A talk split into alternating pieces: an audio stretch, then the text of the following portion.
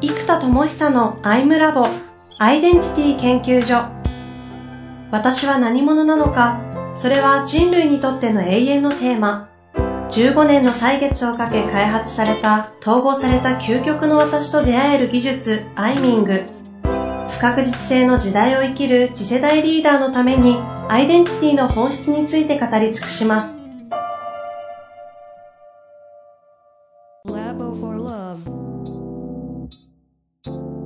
こんにちは、遠藤和樹です。生田智久のアイムラボアイデンティティ研究所。生田さん本日もよろしくお願いいたします。はい、えー、よろしくお願いします。えーとですね、今日も早速やっていきたいと思うんですが、ちょっとテーマを今までコニコニ言ってたの、ちょっと社会的な方に向けたいなと思ってるんですけど、うん、えー、っとね、今日ちょうどですね、お話ししたのが、マイクロベンチャーの時代がもっと加速するんだぞみたいな話をされていたんで、ちょっとその話をですね、解説いただきたいなと思ってるんですが。なるほど。えー、っと、まず、うん、そのな、現代の人たちが求めてることというのは、こう、僕の中の定義では精神的幸福だと思ってですね。はいはい。で、これ何かというと、自分は魂込めて仕事をしたい。うん、で、この腹の底から、ああ、これが本当に価値だと思うし、あ、これが社会に広がったら本当に熱いって、うん、腹の底から思えて信じられている、この商品やサービスを本当に世界に広げたら本当に世界がハッピーになるって心底信じているものをその価値を作りたいという、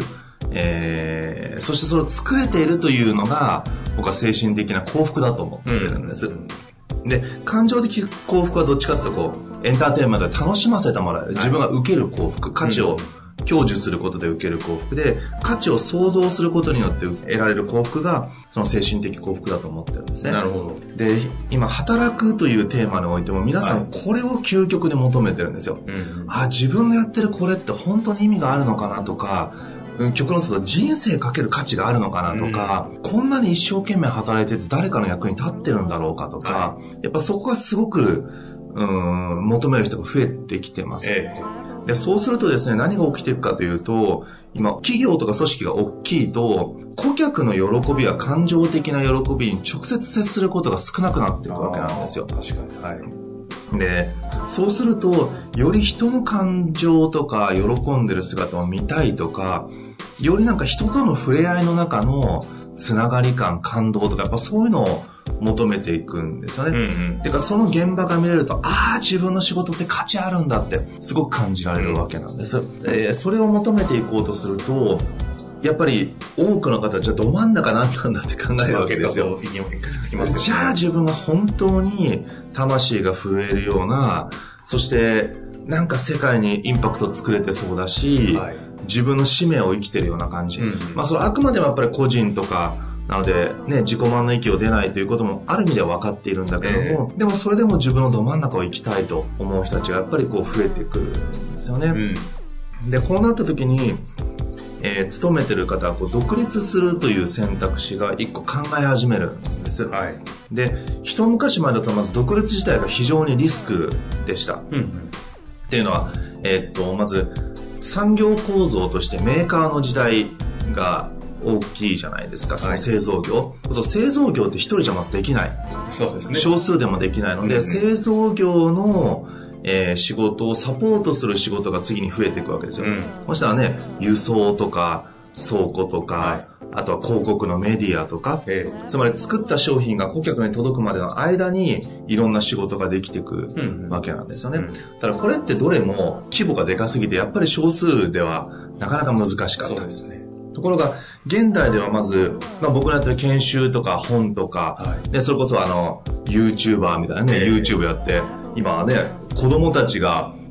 知ってます？あの子供が YouTube 出ててなんか、推定売上年収がどうも7000万ぐらいあるんじゃないかっていう説が。小学校 YouTuber そうそうそうそうそう。まあもちろん親が撮ってるんですけどね。へっていうのがもうあったりするわけなんですよ。7000万。そうそうそうそ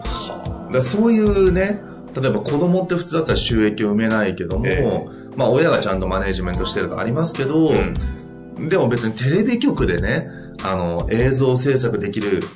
力があるわけじゃないと思うんです。うんただコンセプトによっては、それが広がって、そういう売り上げになることすらもあり得てしまう。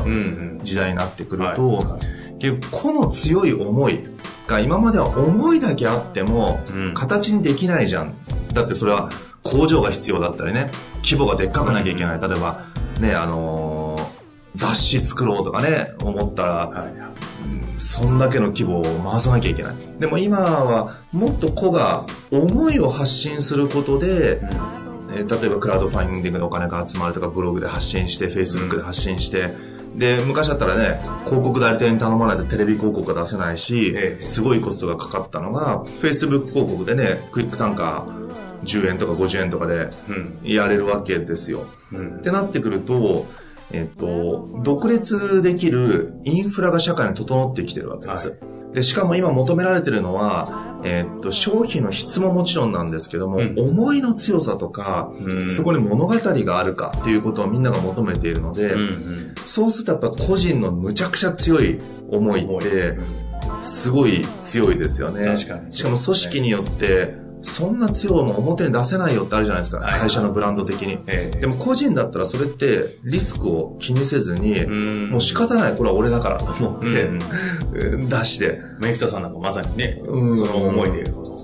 間もんだったり、うんタイミングっていうのが広がっていってるわけですもんね。そう、だから誰にも迷惑かけないしね、自分だけが困るだけで。んってなると、その、インフラも整うし、社会的にもやっていいってなってきてるし、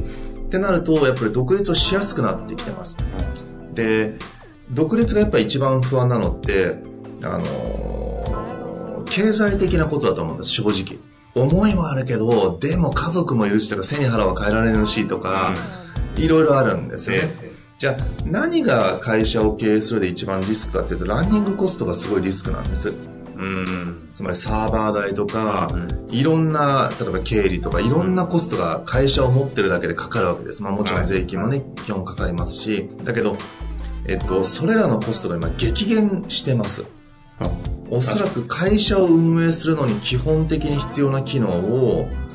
ランニングコストで計算する。多分、なんだろう、オフィス代除けば、もう4、5万あったら全部回るんじゃないですかね。もう経理から、サーバーから、ドメインから、なんだろうな、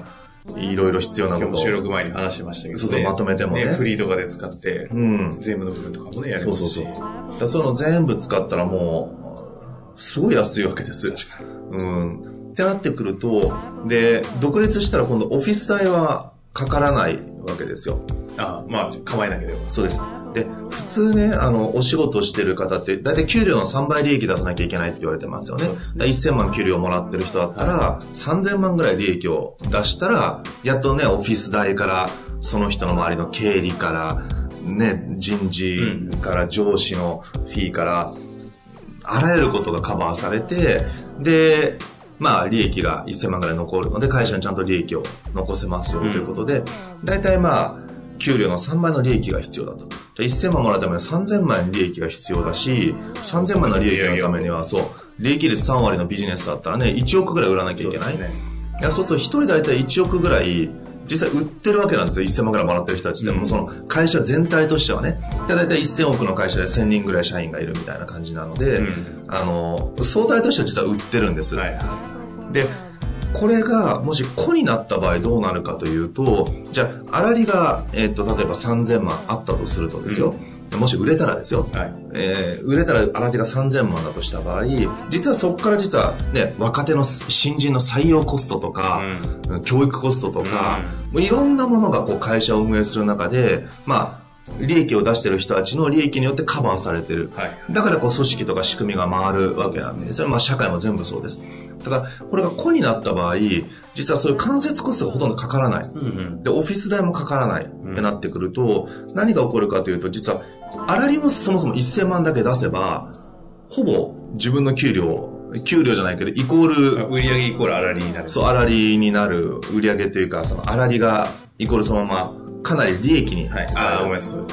状態になってくるので、そうすると実は3000万から4000万ぐらいだけ売り上げを上げればいいとなってくると、えーその人が過去売ってきた1億ぐらいの売り上げに対しては、3分の1の目標値でうん。成り立つわけです。うん。で、今度、方や、給料で家賃を払うじゃないですか、通常は。だけど、えっとね、会社を構えた場合って、えー自宅兼オフィスになると、まあ3割から5割、うん。人によってですけど、えー家賃はオフィス代としてまた経費に落とせはい。る部分が出てきますので、で、そうなってくると実は住むところのグレードをぐっと上げられるんですよ。うん。だ結構多いのは今タワーマンションに住んでる人たちって、もう続出なんですよね。えつまり、オフィス代月に10万円と家賃10万円だと思ったら、じゃあ20万出してタワーマンション住んだ方が良くないかという感じになるので、で、そうするとみんな住むところのグレードは上がり、うんで、なんだろうな、もうそれだけで生活レベルが。これ、あの、話、あの、独立支援トークじゃないですよね。じゃないですよね。でも実際そうなってきてるわけです。で、かつ、独立することによっての圧倒的なメリットが何かというと、クオリティオブライフがむちゃくちゃ上がるんです。うんだから平日が自由に使える時点で、例えば、ちょくちょく僕も言ってるかもしれないですけど、僕よくディズニーリゾートのホテルとかああいうとこ使うんですけどね。一回、長いで打ち合わせしたことありますが、そうそうそうそうなん。か高まりますもんね、ああいそうなんですのね。で、例えば平日であれば、あの、ディズニーリゾート周りのね、ホテルオークラとかヒルトンとか使ったとしても、その、ツインの部屋とかで、あの、全然普通に1万6000とか1万8000で借りられるわけですよ。ん。そうすると、一人頭で考えて8000、9000なので、ビジネスホテルぐらいの感覚で泊まれるんですね。うんところが休日だったら、これはもちろん3万、4万平気でうんするわけなので、えっと、平日が自由であるということは、その、住むところも、えーホテルも、あと、なんだ、ディズニーシーとかね、ああいうとこ行ったら、乗り物ガラガラですから、確かにね。乗り物対入場料で考えると、平日行くとね、10個ぐらい平気で乗れるけど、あの、休日行ったら3個ぐらいしか乗れなかったりするとね、実はその、乗り物あたりのコストは圧倒的に平日の方が高いわけで、で、旅行もそうですよね。で、そうなると、多くの方ってお金を稼いで何をしたいかというと、いい生活がもちろんできれば楽しいじゃないですか。うんで、かつ経験を増やしたい。うん。で、うん今は多分遊びたいというよりも知見を広げたいっていう思いが強い方が増えていて、うんで、海外に行ったりしますよね。はいでこれ平日自由な人の方がはるかに自由に行けるうん。わけです。その機会は多いですよね。そうす、はいそうすると、独立することによって平日が自由になり、えーお金を稼がなくても、4分の1の価格で、いわゆる、特に旅行関連は買えてしまうので、それは海外旅行毎月行っても、意外と6、7万で、平日だと別にハワイだろうとどこだって行けちゃうんですよ。うん4泊5日とか、うんで、向こうに行ってちょっとね、ビーチで仕事したっていいわけこれはいよいよ独立支援の話に聞こえるようになってきたんですか？そうじゃない。本当に本当に本当にはいでも現実そうですよね。そう。はいで、これアジアのビーチだったら、貨幣価値4倍になるから、うん。ね、10万持ってたら40万ぐらいの生活がもちろんできるわけで、だから、そうなってくると実は、勤めていることによる、えーメリットが減ってきてるんです。で、昔だったら会社の看板で売ってたわけですけど、今って個人の看板で全然仕事ができてしまう時代ですね。で、僕なんかも上場企業との取引とかありますけど、なんでしょうね、研修業界って不思議なんですけど、こうアカウントを開くとかそういう概念がないんですよ。普通だったら多分取引するときにねね口座を開くとかああいうのがすごい大変らしいってよく、操作されるぐらいのね。ね、聞きますありますしねけど、研修業界はなぜかないあので今まで一回もないですね。一回もないです。だから、えっと、なぜかできます。この間僕も仲いい、知り合いの方が独立して、クリエイティブ系の方なんですけど、うんいきなりあの、大企業といいますこう始まったんですけど、うん何もオフィスもない、アドレスも Gmail しかないみたいなので、はい平気でとんでもないところでやってますとうん、そうそうそうでもな成り立っちゃうんですよね。。成り立ちますす、今の時代。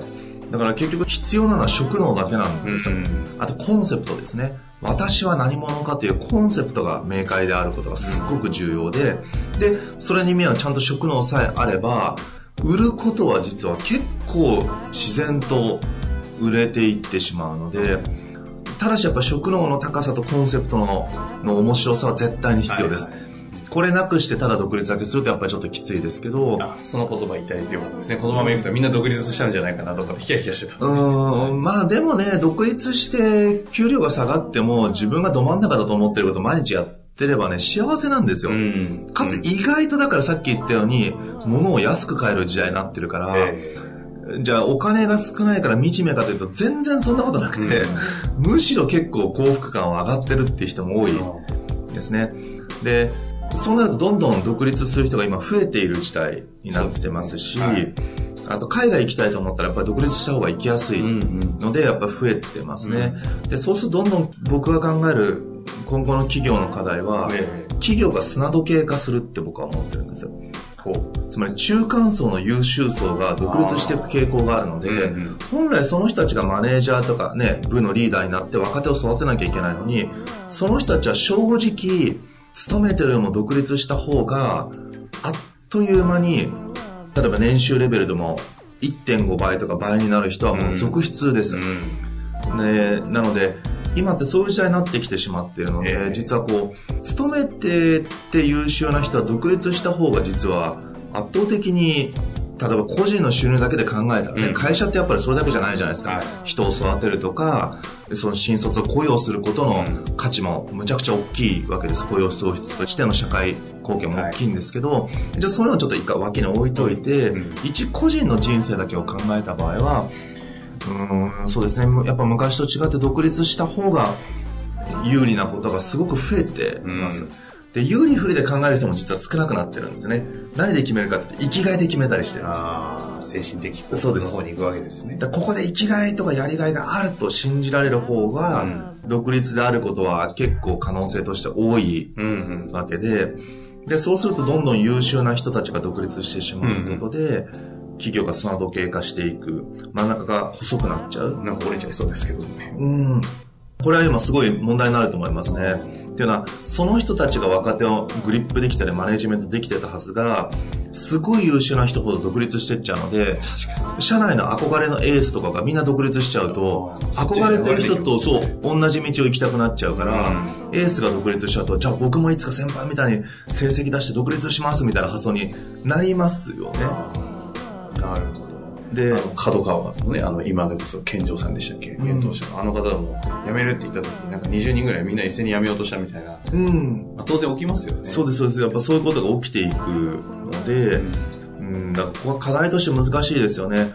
で、やっぱり社内に尊敬できるエース、しかもそれがあんまり役員とか上すぎると距離が遠いので、まあ自分の10歳上ぐらいの先輩がいてほしいんですが、そのエースはみんなこう、独立していってしまう、フリーになっちゃうとかっていう人が増えてきたりするとですね、そうするとなんかモチベーションも続きにくくなって、もともと今3年でみんな辞めていく時代になるので、はいはい、まあ、これはより加速しますよね。だからもう、いい悪いではなくて3年で転職するとか、うん、つまり刺激を求めているので、うん、エースの人からね、指導をもらうと刺激がありますけど、ね、それがないならば仕事を変えることとか環境を変えることで刺激を求めるので、これはまあ別にいい悪いじゃなくてアメリカだったら普通ですから、ね、別に3年おきにみんな転職をするのはより普通になる。うんうん、ってなると何が起こるかというと、えー、会社としては育てるというコストを出せなくなるってことなんですよ。うん、3年で辞められたら、教育コストが無駄になってしまう。回収できるまま終わります。採用コストもね。はい、ってなってくると、もともと職能が高くて即戦力の人しか逆に言うと、この波の中ではぐるぐる動けないので、うん、えー、っと、意外とこう転職した先でうまくいかなかったりして、一回辞めちゃうと次が決まらなくなって、無理やりフリーランスになっちゃう人たちもやっぱり増えていくかなとは思いますね。うん。社会的なこれはいいか悪いかじゃなくて、うん、企業は砂時計化し、独立する少数企業、マイクロベンチャーはどんどん増えていくという傾向に、おそらくこれからなっていくだろうまあ今もなってると思います、ね、まあ確かになはい。ビクターさんのそういったちょっと質問の論点ずれちゃうんですけど、うん、そういった洞察っていうのは、現実をいろいろこう見た中でも、やっぱそうなってるなっていう感じなのか、それ結構自分の中での思考としてぐるぐる回していくとそうなるだろうっていう、どんな感じなんですか？両方ですね。現実ベース、周りの人たちを見てもそうなってますし、まあ僕なんかそのフリーっていうか独立してずっと、まあそういう流れでやっんですけど。独立してる人たちとのご縁がやっぱり基本多いので、はいはいそういう人の数は圧倒的に増えています。やっぱそうなんですね。で、あと昔は本当に起業家タイプ、うん、で15年前とかだと起業家タイプでなんかもうバリバリ行きますみたいな人しかやっぱり、そういうなんか独立界隈にいなかった気がするんですけど、ああ、なるほど。もう今は結構普通に、えっと、うんうんうん、もう皆さんの前がみたいなね。そうそう。ゆるい感じで、フリーランスでそうそうそう。あの、結構バリバリやりますみたいな感じとか、じゃない人たちもみんなこう独立されているので、それで、しかも結構皆さんそこそこちゃんと成功なさってたりするので、明らかにこう、いろんな人たちが独立をするようになってるなって思いますね。なるほど。うん。そんな感じで、この、ちょっと先の社会が見てるわけですね。そうです。まあ今ももうそれが完全に起きてるので、ええなんでも東京のタワーマンションの数が異常に増えてるのは、そういう人たちがみんな住んでる。みんなというかあれですけど、あの、やっぱりマイクロベンチャー系の人たちはタワーマンションは、あの、投資対効果が高いんですよまあ便利ね。そうなんですよ。うんなるほどね。下のラウンジとかでもね、よく打ち合わせしてますそう。そうそうそうそうそうそう。そういうことなんです。うん。なるほど。まあ、これ自体をどうね、生かすかわかんないですけど、大企業にいる方はそういう風な動きになってくるだろうっていう風な中で自分がどうするのか。まあすでに独立してる側はその中でね、そういったところからのビジネスも多分広がっていくでしょうし、じゃあマイクロベンチャー向けに何かをするっていうんだと何ができるかなみたいなのを考えると面白いのかなと思うので、そうですなんかぜひ活かしていただきたいとは思うんですが。そうですね。はい。まあ、最後、ここね、アイデンティティのテーマのええ研究所のアイデンティティと紐付けていくならば、独立するのがベストかどうかは自分のアイデンティティで決めていただくといいですね。その例えばサポーターってアイデンティティが一番強いのに独立するとこれちょっとヘビー なので、サポーターとしての独立があるなら、あると思います。いろんな企業をサポートするっていうスタンスでいけるならいいと思うんですけど、あの、一体何者として生きたいかで、独立するのか、企業でやるのかっていうのも含めて考えていくのが僕は一番おすすめなので、なるほど。ど真ん中の私が何者としてどこへ向かいたくて、そのために勤めるのがいいのか独立のがいいのか。うん。独立が闇雲にいいとは僕は全く思わないので、なるほ僕には合ってるんです。ど。うん。あの、突き抜けるのが好きな人だし、発明家だからね、あの、特殊なんで。はい。あえてその次の次回のテーマなんですけども、うんまあ独立だけで取り扱わなくてもいいんですが、例えば独立のタイミングをアイデンティティとしてどう捉えていくかってちょっとお話聞いてみたいなと思ったんですけど、はははなるほど。わかりました。じゃあ、それについて話してみましょう。はいぜひはい。その話していただきたいなと思います。本日はありがとうございました。はい、ありがとうございます。